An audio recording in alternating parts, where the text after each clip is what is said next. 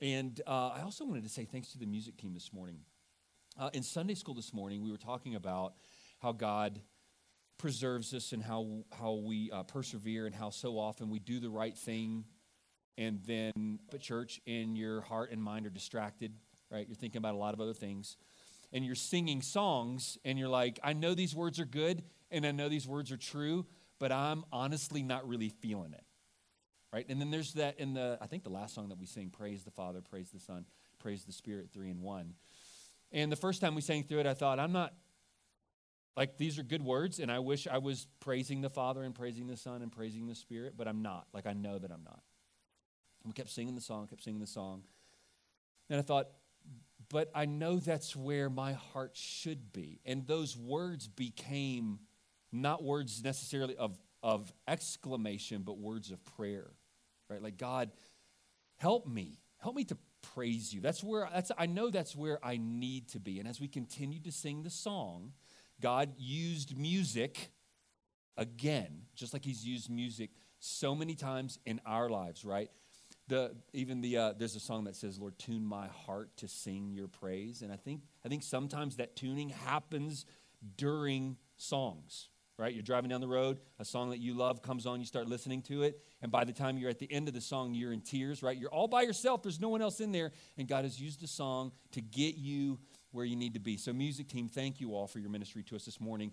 and I say that, and as I'm saying that, I'm remembering last night was a total musical rehearsal disaster in here. The, the, there was a demon in the sound system, maybe even literally, last night. I wasn't in here, but I, you know, I heard all about it. And then, uh, and then here this morning, um, I just want you to know that God used just the singing of a song in my own heart to tune me to. I'm not saying I am where I need to be, but I wasn't where I needed to be um, at the beginning of the song, and the Lord used that song to, to tune my heart a little bit. I have two sermons to preach this morning. Not quite. Please start by turning to Acts chapter 6.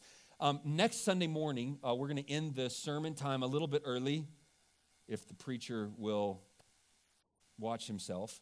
That's a, a, a word to myself. And uh, we're going to take about uh, 10 or 15 minutes to, uh, to kind of vote on some things for the 2023 year, right? We're going to uh, vote to install some new deacons and on the 2023 budget.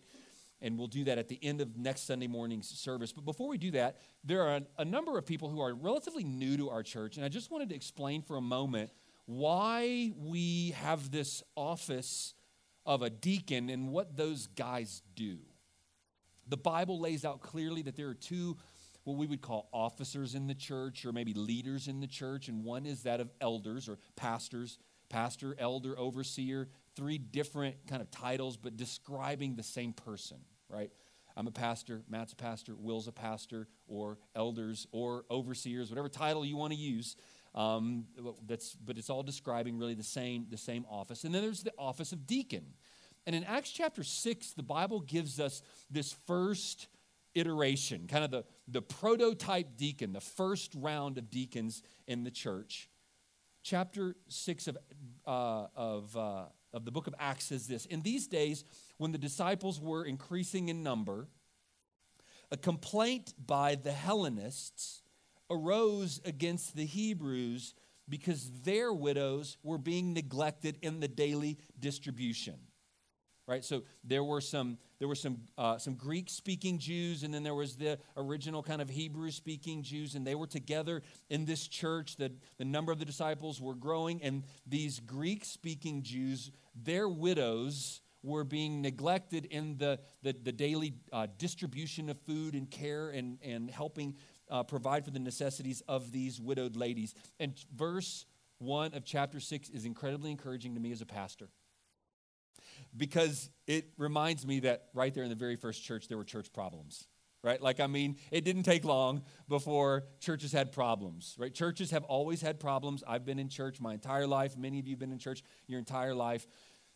Churches have problems. The first church had problems. And God had a way to help resolve the issues that were being uh, experienced there. The 12 summoned the full number of the disciples and said, It's not right that we should give up preaching the word of God to deacon tables. That's what that word serve is actually. It's a verb form of the word deacon. We're, we're not going to give up our ministry of the word in order to go and do this service to minister to these, uh, to these widows. So, so, brothers, pick out from among you seven men of good reputation, people who are full of the Spirit of God, and people who are full of wisdom, and we will appoint them to this duty. We're going to devote ourselves to, to prayer and to the ministry of the word. And what they said pleased the whole gathering. And they chose Stephen, a man full of faith and the Holy Spirit, and Philip and Prochorus and Nicanor and Timon and Parmenas and Nicholas, a proselyte of Antioch. These they set before the apostles, and they prayed and laid their hands on them. And the result, the result of choosing these seven men to do a physical task in the church, it had a result in the church. It didn't, it didn't simply result in, it doesn't, verse 7 doesn't say, and the widows got the food they needed. Verse 7 says, and the word of God continued to increase. And the number of disciples multiplied greatly.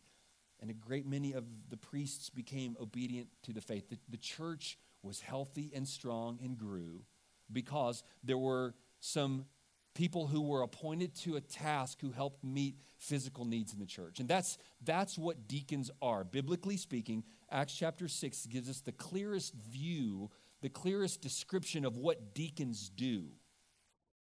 Deacons deacons meet physical and practical needs in the church that helps the church then result in a healthier church and greater unity within that church. Okay? And so that's what that's what the deacons here at Liberty Baptist Church have been doing for years. They've been serving in physical and tangible and practical ways in a way that helps our church grow spiritually, become more vibrant spiritually, and as a church that's uh, healthier and more unified because of their service.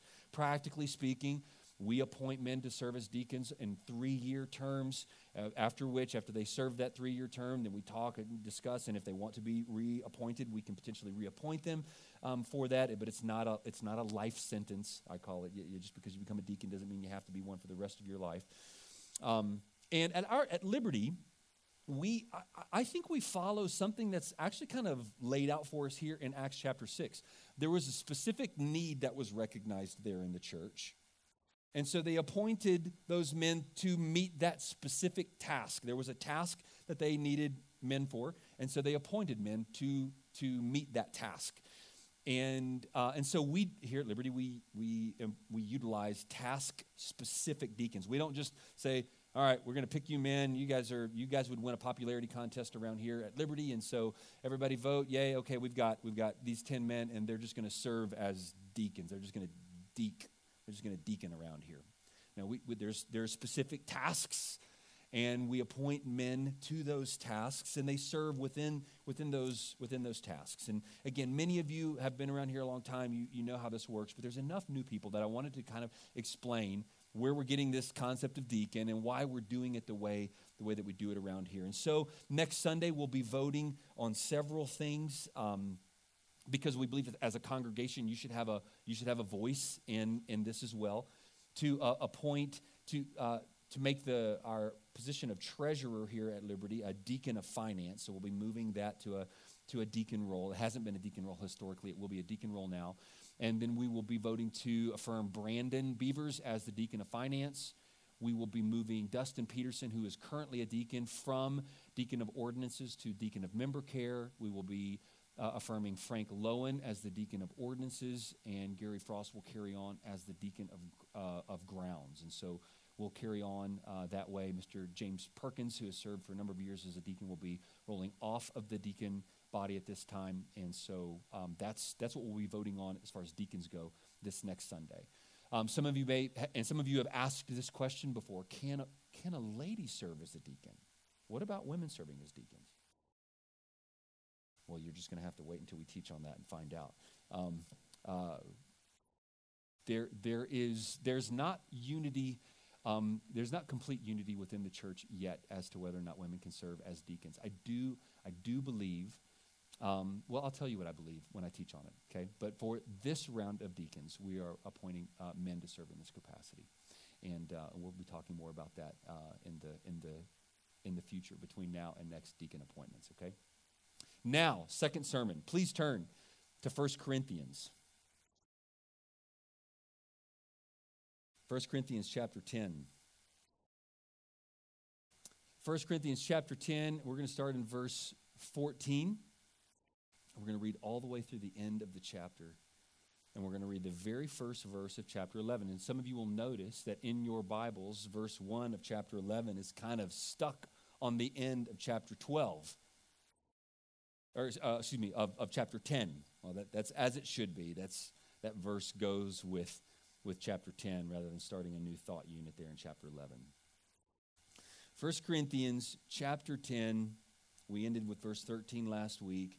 Now let's start in verse 14. Therefore, Paul's, Paul's writing to a group of people who have acted like rascals quite a bit. And he says, Therefore, my, my beloved. I mean, he, he's using a really endearing term here. My, my beloved, flee, run, run away from idolatry. I'm, I speak as to sensible people. Judge for yourselves what I say. The cup of blessing that we bless, is it not a participation in the blood of Christ? He's talking about the communion cup when they take the Lord's Supper together. And that word partake is the word fellowship, koinonia. He's saying this when we when we bless and take the Lord's Supper together, isn't that a fellowship in the blood of Christ? the bread that we break for the Lord's Supper, is that not a fellowship in the body of Christ? Because there is one bread. We who are many are one body, for we all partake of the one bread. There, there is a lot. Uh, those, verse 16 could be, verse 16 17 could be a standalone sermon all by itself. The significance of what happens when you take the Lord's Supper. It is connecting you spiritually to Christ, and it is connecting you spiritually to each other. This is why we ask people who don't know Christ as their Savior or people who aren't walking with the Lord not to partake of the Lord's Supper because, because we don't actually have spiritual unity. Verse 18 Consider the people of Israel. Are not those who eat the sacrifices participants in the altar? Right? If, you, if, you're, if you're participating in a sacrifice, you're, you're participating in the spiritual worship that's happening there. Verse 19, what do I imply? That food offered to idols is anything, or that an idol is anything? No. I imply that what pagans sacrifice, they offer to demons and not to God. I do not want you to be participants with demons. You can't drink the cup of the Lord and the cup of demons. You cannot partake of the table of the Lord and the table of demons. Shall we provoke the Lord to jealousy? Are we stronger than He? All things are lawful, but not all things are helpful. All things are lawful, but not all things build up. Let no one seek his own good, but the good of his neighbor. Eat whatever is sold in the meat market without raising any question on the ground of conscience. Why? For the earth is the Lord's and the fullness thereof. If one of the unbelievers invites you to dinner and you're disposed to go, eat whatever is set before you without raising any question on the ground of conscience. But if someone says to you, This has been offered in sacrifice, then don't eat it. Don't eat it for the sake of the one who informed you and for the sake of conscience. I don't mean your conscience, but his. Why should my liberty be determined by someone else's conscience? If I partake with thankfulness, why am I denounced because of that for which I give thanks? So, Verse 31, really popular verse. Really important for us to understand it in the context here. So, whether you eat or drink, or whatever you do, do all to the glory of God. Let me, let me re- reread that verse with a little bit of of um, explanation. So whether you eat or don't eat, or drink or don't eat, or excuse me, eat or don't eat, drink or don't drink, whatever the choices are that you make, do, do all of them to the glory of God. And the thought's not done yet. We always stop at the end of verse 31. Thought's not done yet. Whether you eat or drink, do all to the glory of God. Give no offense to Jews or to Greeks or to the church of God. That's, that's part of giving glory to God, not giving offense to someone else. Again, thoughts not done yet. Verse 33 Just as I try to please everyone in everything I do, not seeking my own advantage, but that of many, that they may be saved. And in all of this, be imitators of me as I am of Christ. Father, many of the verses in this passage are so familiar to us that it's uh, we we got to come to it thinking that we already know what it says. It's a Bible verse that many of us have known for many, many years. And yet, Father, I, I think there may be some points of application here that need to be fresh in our hearts and in our minds and made new for us, or maybe even explained in a way for some in this room that will, for the first time, turn some lights on spiritually for us. God, would you please, would you please use your word through me? Help me this morning to communicate in a way that would make this passage clear and helpful for us. And Father, I, I do pray that the personal introspection that this passage is supposed to cause would, would happen here for us this morning.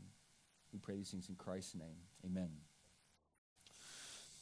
Angie and I worked for many summers at a Christian camp together. And when we were at that camp, that camp director had a number of kind of slogans and sayings that he used regularly. And one of them was this, and, and uh, it, it, was, it's so funny because it was, as so often happens, as I'm listening to, in Sunday school uh, on Sunday mornings, I think, man, that's just exactly what I'm going to talk about this morning.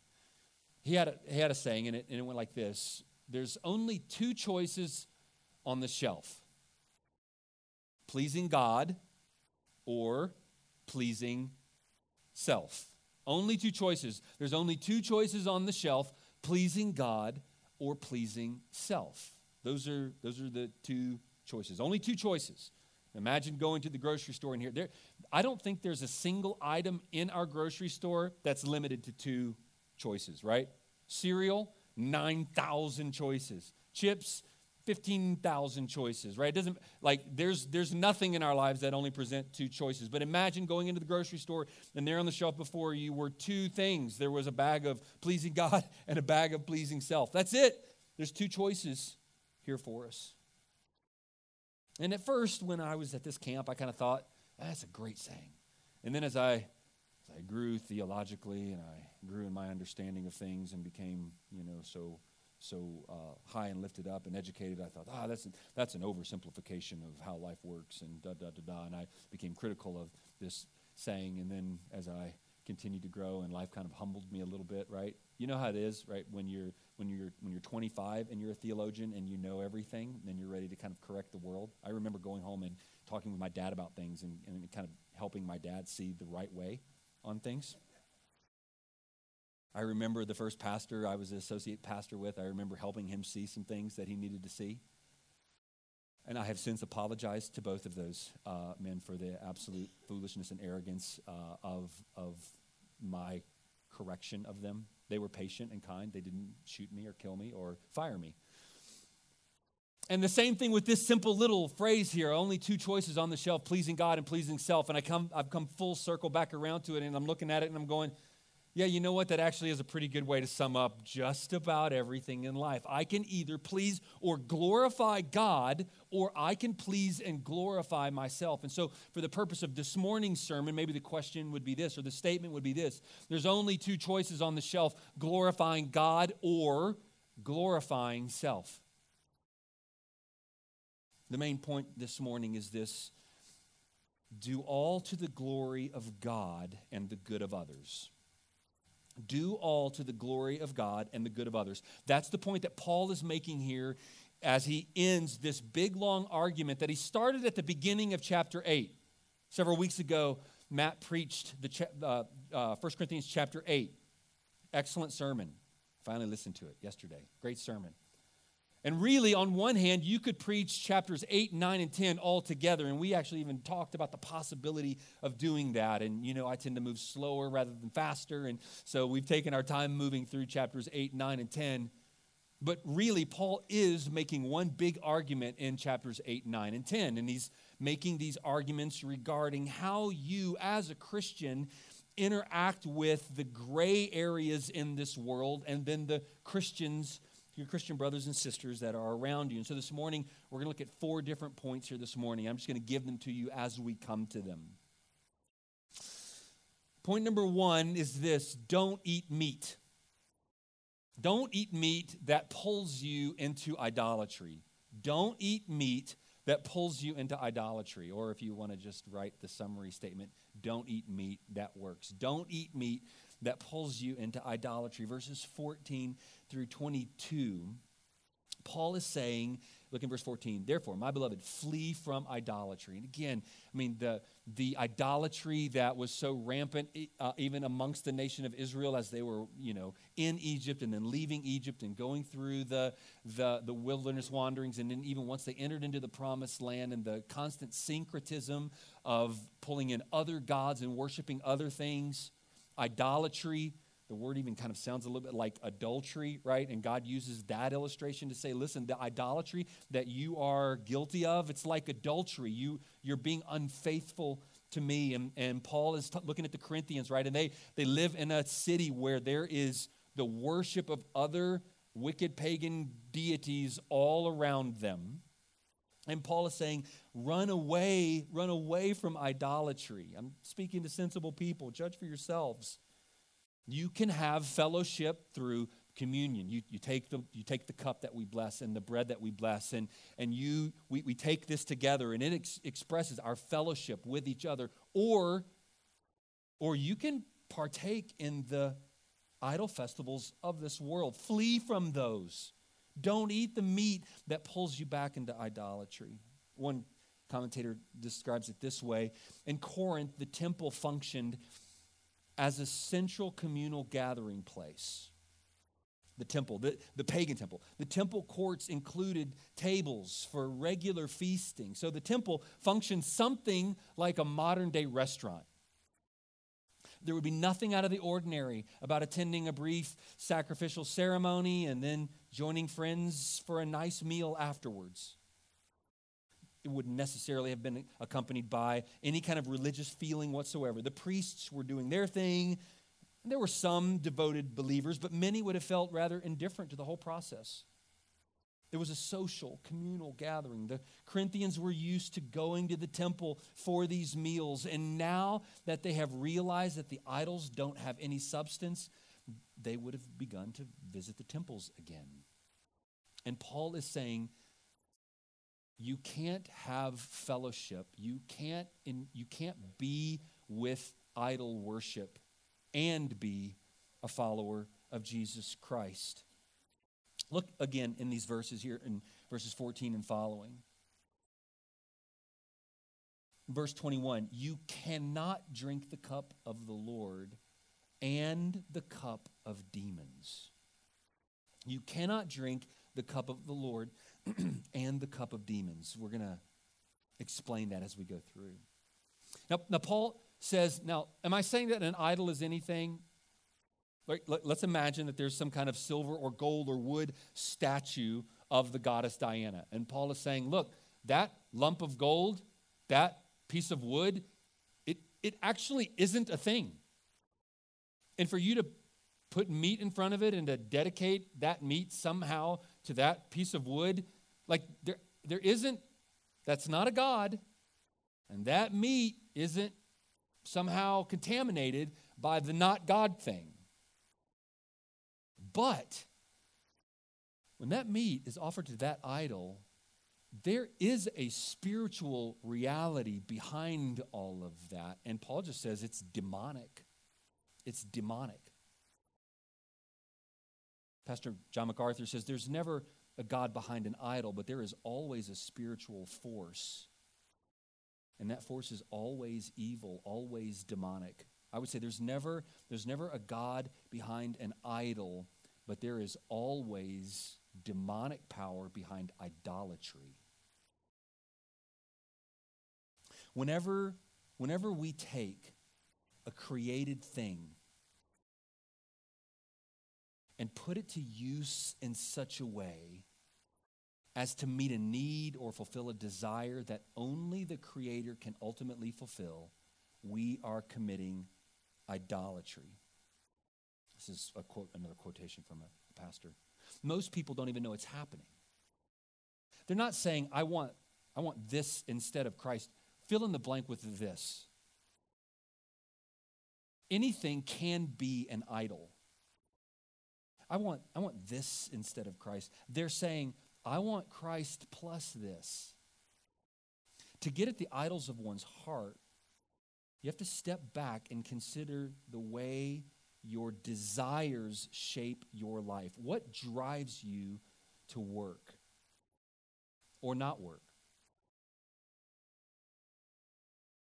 What drives the way we live? What causes us to eat and drink the way we do? What, what desires lie behind the way we relate to others? What do we daydream about? What do we fantasize about? What do we long for? Do we often say, if only I had this, or if only I were like this? What's your desire pointing at? What is the affection of your heart pulling you toward? What is the end goal?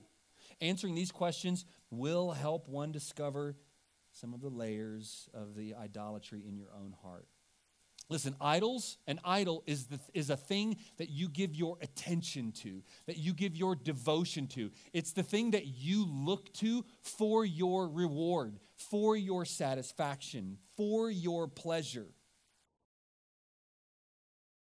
We look to them for meaning, for identity, for reward, for pleasure. We give our time and our energy and our money without any thought of it being a sacrifice to the thing that is king in our lives, to the thing that is the idol, to the thing that is, is the, the, the thing that we, practically speaking, are, are worshiping.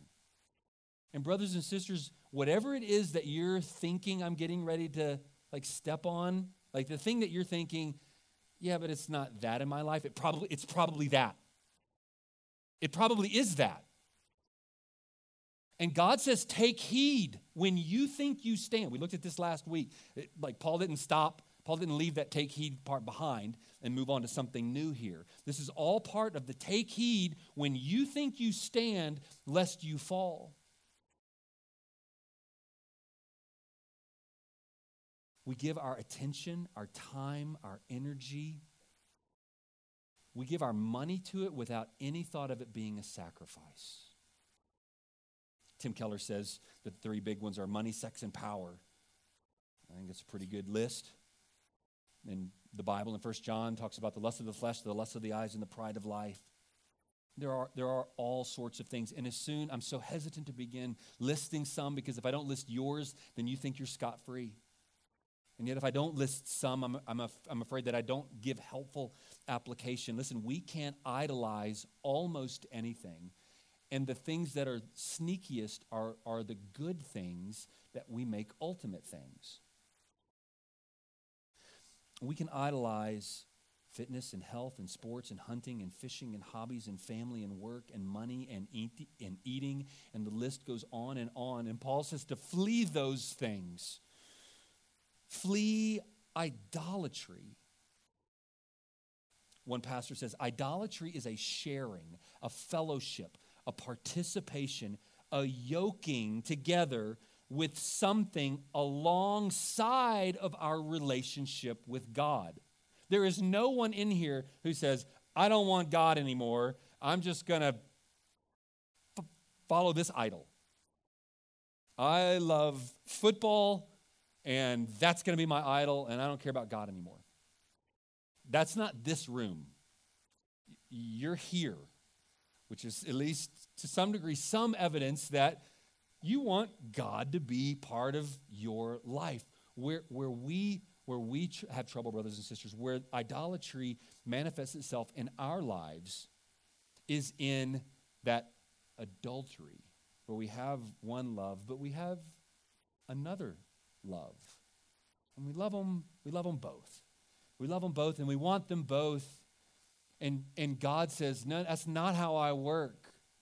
God does not play nice with other lovers. Adultery's not cool with him. Idolatry's not cool with him. And he wants all of the idols out of the picture. If we, Pastor Stephen Um says, if we check out when we hear that we might be idolaters, if we think that's not me, we must be careful we must carefully heed the words of Paul in verse 12 that says take heed lest you fall. Listen, brothers and sisters, your knee-jerk response to this needs to be this. This is humbling. I don't like saying this. Your knee-jerk to this doesn't need to be that's probably not me. Your knee-jerk to this needs to be okay, God, show me where. Show me where. I, I'm, I'm an idolater. My heart is constantly looking to other things to be for me what only God can be. And Paul isn't giving a command. He's not saying, don't go and have, don't partake in the, in the idolatry of the world. He's saying, if you're a Christian, you can't. He's not giving advice, he's stating a fact. If you have communion with God and with his people, you, you cannot, you, he, he says it elsewhere, right? You, no man can serve two masters. He will hate one and love the other. He will hold to one and cling to one and despise the other. And he says, in that case, if it's money, if it's mammon, if that's your you, you can't serve two masters. You can't serve God and money. You can't have fellowship with God and with Satan. Christians don't sacrifice to idols. So let me ask you are you fellowshipping with God and the people of God or with the evil one and the things of this world? And I assure you that the Corinthians, as they looked to the goddess Diana, they did not look at her as some kind of wicked, evil, pitchfork holding, horn growing, tail dragging, demonic deity right? They lived in Corinth. They were used to the world that they lived in. They swam in the culture that they swam in. Corinth was home to them. They felt good. They loved the food at, man, let's go to that, over to that temple, right? I know we don't worship over there anymore. We're followers of Christ now. But man, let's go. And I know they're going to do a lot of that, that uh, Diana worship stuff, but the food there is so good. I love the chef over there right like i don't know exactly but they it was it was comfortable and easy for them we live in a world where our idols look different than their idols did, but we are just as comfortable and just as at home with them. There's more I could say on that. But point number two. Point number one was don't eat meat. That pulls you into idolatry. Point number two is do eat meat. Do eat meat. Eat meat because it's a gift of God. Eat meat. It's a gift. All things, all things are from God. The earth is the Lord and the fullness thereof. This is verses 23 through 27 now. And here, verses 23, uh, you see that all things are lawful are in quotation marks. Paul has already taught that to the Corinthian believers, and unfortunately, they've taken that just like we do, and they've kind of said, "Oh, great, all things are lawful for me. That means all the I can do whatever I want." It doesn't matter that God had already given a ten, ten commandments that has told us what not to do. Eh, that was back then, right? Now is now. We're going to, all things are lawful for me. Paul's saying, look, all things are lawful. You're quoting and he's kind of quoting them saying that. Remember, they've already written him a letter. And Paul's kind of saying, look, you're saying all things are lawful, but I'm telling you, not all things are helpful. Yes, spiritually speaking, it's true that all things are lawful, not the things that God has forbidden, but all things are lawful, but not all things build up. Let no one seek his own good, but the good of his neighbor. Now, we're going to talk about that at the very end. So I'm not skipping it, I'm just pushing pause on that. eat whatever is sold in the meat market without raising any question on the ground of conscience.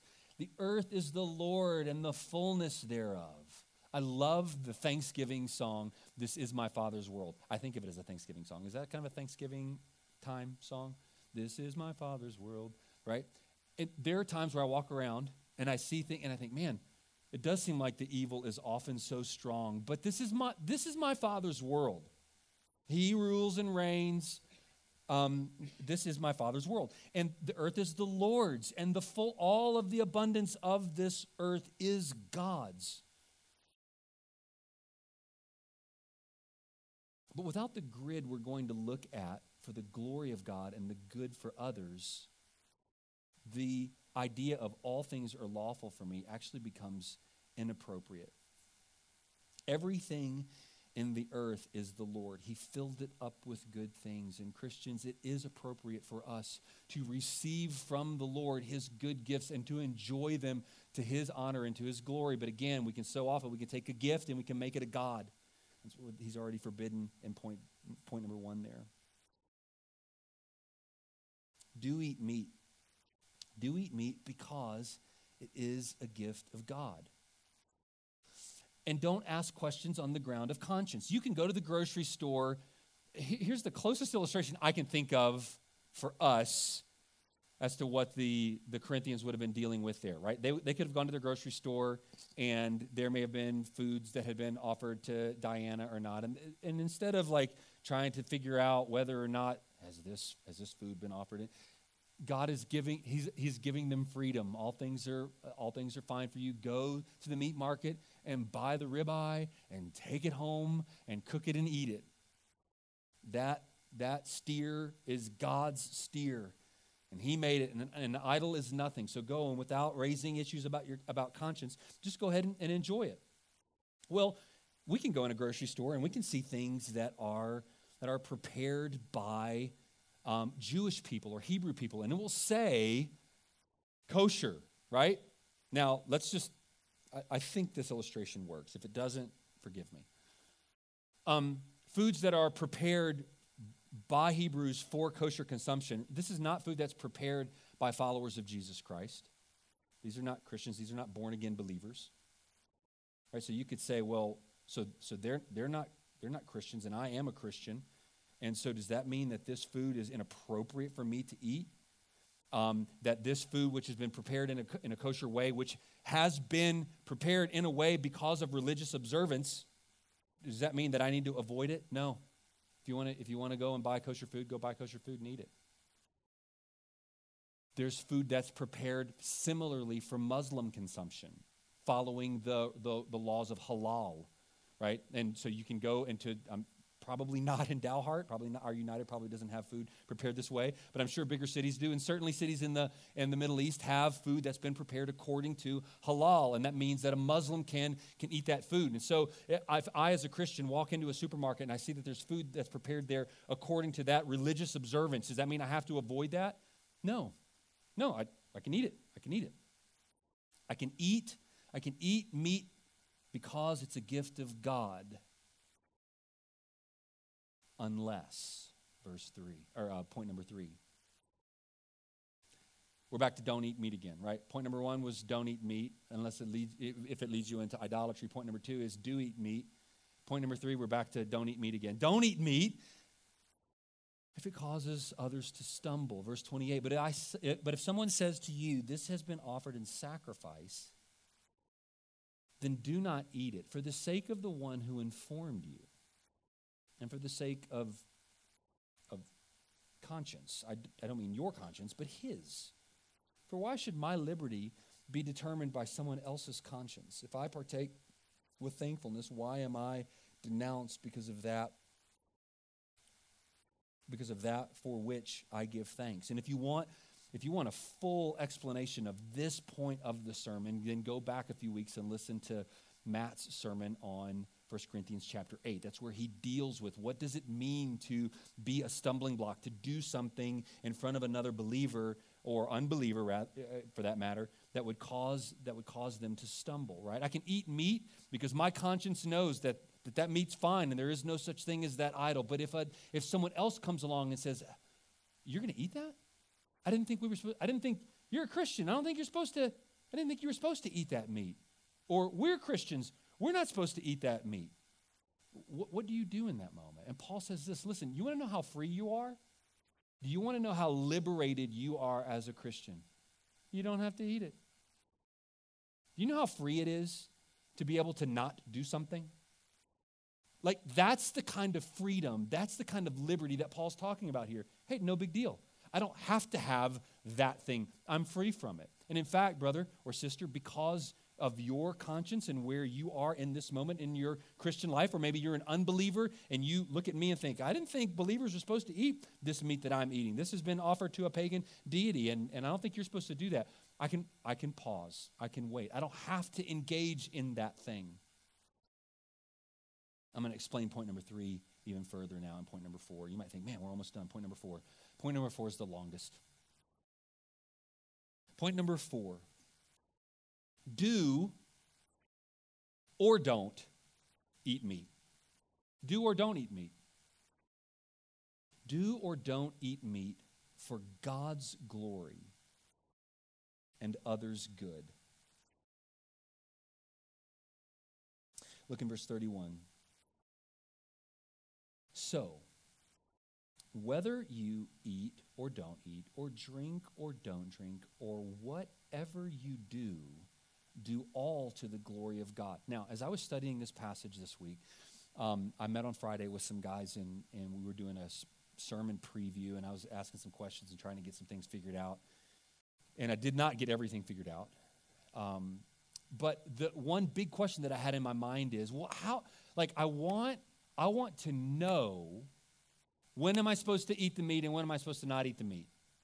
And then even before that, I wanted to know what is the meat? For our culture, for our world. Like, what, what is a meat offered to idols and what is just regular old meat? So I was thinking, what, what's meat? What's not meat? I've, i was surprised at how very little help commentaries and even sermons are. What's the meat? What's not the meat? And then when do I eat it and when do I not eat it? And, and it was as though the Lord just kind of, in a moment of clarity, as I was thinking through this passage, helped me realize that isn't the point. That's actually not the point.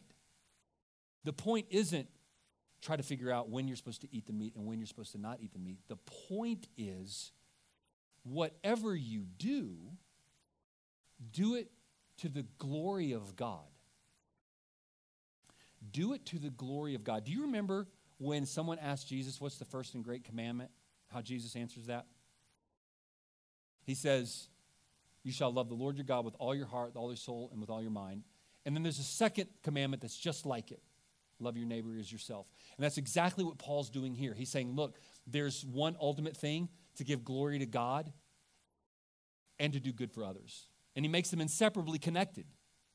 Look, verse 31 whatever you do, do all to the glory of God, but give no offense to the Jews or the Greeks or the church of God. I try to please everyone in everything I do, not seeking my own advantage, but that of many that they may be saved. See, the point of the passage isn't actually about meat eating or not meat eating. The point is about glorifying God and doing good for others. One commentary says glory, properly defined, is public praise, honor, and fame. Publicly praising, publicly honoring, publicly faming God. To glorify something is to give it glory. To glorify is also to light something up brilliantly. Paul suggests that Christians are to live all of their lives starting with the most ordinary things like eating and drinking in such a way that God is publicly praised, honored, and made famous. He is indeed weighty and glorious in his being. Paul tells us that of all our desires, should ultimately be aimed at making God gloriously known for who he is. Our daily activities, as simple and ordinary as they may be, should be aimed at his glory. The shape of our lives is meant to make the beauty of God's light, the beauty of God light up brilliantly to those around us. To give something glorious, to give it fame, to give it honor, to give it praise, to light it up brilliantly. So the question, the question that you're asking when you're trying to figure out should my child commit to being in this event that will pull our family out of church for the next 3 months? Here's the question. The question is not is this good? Is this bad? Is this meat? Is this not? When you're trying to determine whether or not you should drink that beer with a coworker, here's the question. Is is this choice going to light up the glory of God? Is this choice going to show that God is my greatest treasure? Or is this choice going to show that beer is my, favorite, my, my greatest treasure? Or that sports is my idol? This has to step on our toes, brothers and sisters. If it doesn't step on our toes, I'm not preaching it right. This steps on our toes. It gives us it gives us a grid that doesn't make like, oh, I'll just I'll just do everything for the glory of God. A lot of Christians, uh, you know, I'm involved in that for the glory of God. I'm very, I know this is pulling me out of my regular community with, with my church, but this, I'm doing it for the glory of God. Are, are, you, are you doing it in such a way that you are shining a brilliant light that shows to everyone, God is my greatest treasure?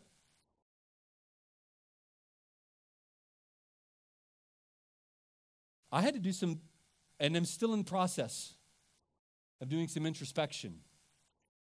I love to hunt, but do I idolize it? And I think I might. And I don't like admitting that. I want to move past that pretty quickly. Brothers and sisters, all of us need to take a moment with this. We need to leave here this morning, as we were preparing for this sermon, Will said, we need to leave with the burden of introspection from this passage. I think he's right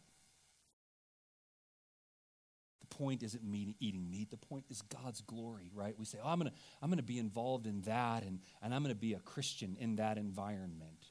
Are you?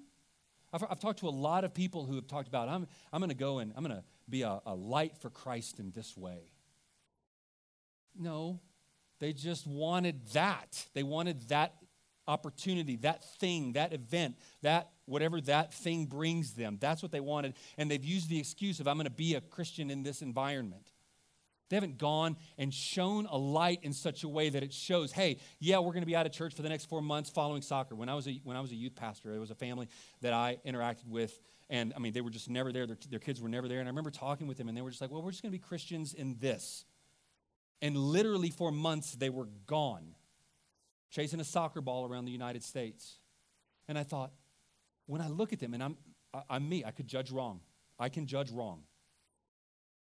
But I thought, they're not shining a light on the fact that God is their greatest treasure and that following Him and living for Him is their greatest treasure. And there's not a line full of people behind them saying, hey, we're going to follow you as you follow Christ. They had hell insurance or heaven insurance. They weren't going to go to hell. But it, it, it, just, it just screamed that soccer was what we're living for.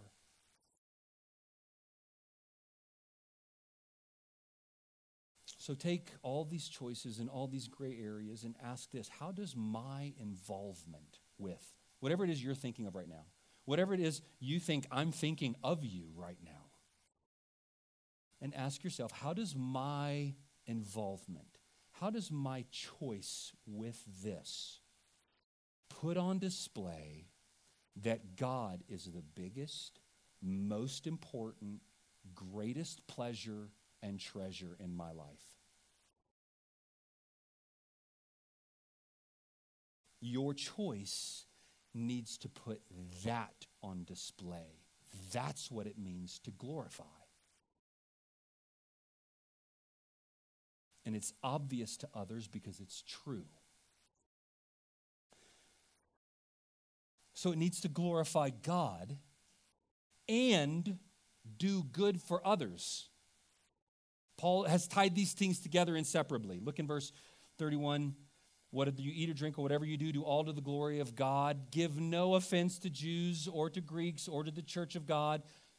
Just as I, I try to please everyone in everything I do. Now, this is not man fearing people pleasing, right? Paul, Paul's not saying, no matter what, I just always want to make sure that I'm pleasing everyone, right? He, he's talking about a self sacrifice, self sacrificial giving of himself to others. Not seeking my own advantage, but that of many, that they may be saved. I mean, he's talking very specifically about salvation and evangelistic opportunity. I want to live in such a way that I shine a magnifying, I shine a magnifying glass. I shine a spotlight on, the, on God and His glory in such a way that it does good for those around me. And they, they see that God is real and He's worth living for. And they want to follow Him so that many may be saved. If you look back up in verse uh, 24, let no one seek his own good, but the good of his neighbor. Throughout this passage, Paul is saying, I want whether I eat meat or I don't eat meat, or I get involved with this sport or I don't get involved with this sport, or I do take this as a habit in my life, or I don't take this, or I use this hobby or I don't use this hobby. I, I want to do it in such a way where it glorifies God, where it shows people that God is my greatest pleasure and my greatest treasure, and it does good for those around me. That it does good for all around me. It does good for me. It does good for you. It does good for my family. My children see that God is my greatest pleasure and that God is my greatest treasure. My church family sees that God, I mean, this is all, remember the, the, the, the, the cup of blessing that we bless? It's a participation for us. We who are many are one. It, it's, it's good for the fellow, my fellowship with my church family. It's good for my community, for those who don't know Christ, and they look into my life and they see and they want to be saved. So the, the grid for whether or not I eat meat or don't eat meat, or do this or don't do that, the grid is, is two questions. It's, it's really kind of one question, but I'll pull it out into two. I think the passage kind of pulls it out into two. Does it glorify God and does it do good, do good for others? And the question that you're going to have to honestly answer, I cannot answer this question for you, but you will have to honestly answer the question Does it really glorify God, or is it just me using like a Christian excuse to do what I want to do? I'm really good. I'm really good at using the Christian excuse to do what I want to do. So, does it really show that Christ is my greatest treasure and my greatest pleasure? And then, does it really do good for others? Does it bless my, my family, my immediate family? Does it bless my spiritual family, my church? And does it bless those outside my family? Look in verse 32. Give no offense to Jews or Greeks or the church of he's covering everybody. Like right? Glorify God, do good for others.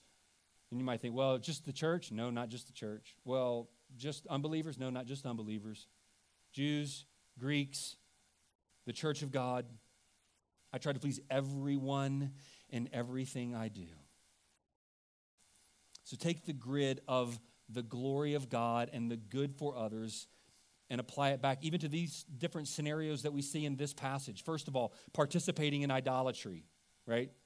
Being involved, the, the, the first point there was don't, don't eat meat if it pulls you into idolatry, right? Does, does idolatry glorify God or do good for others? The answer is no.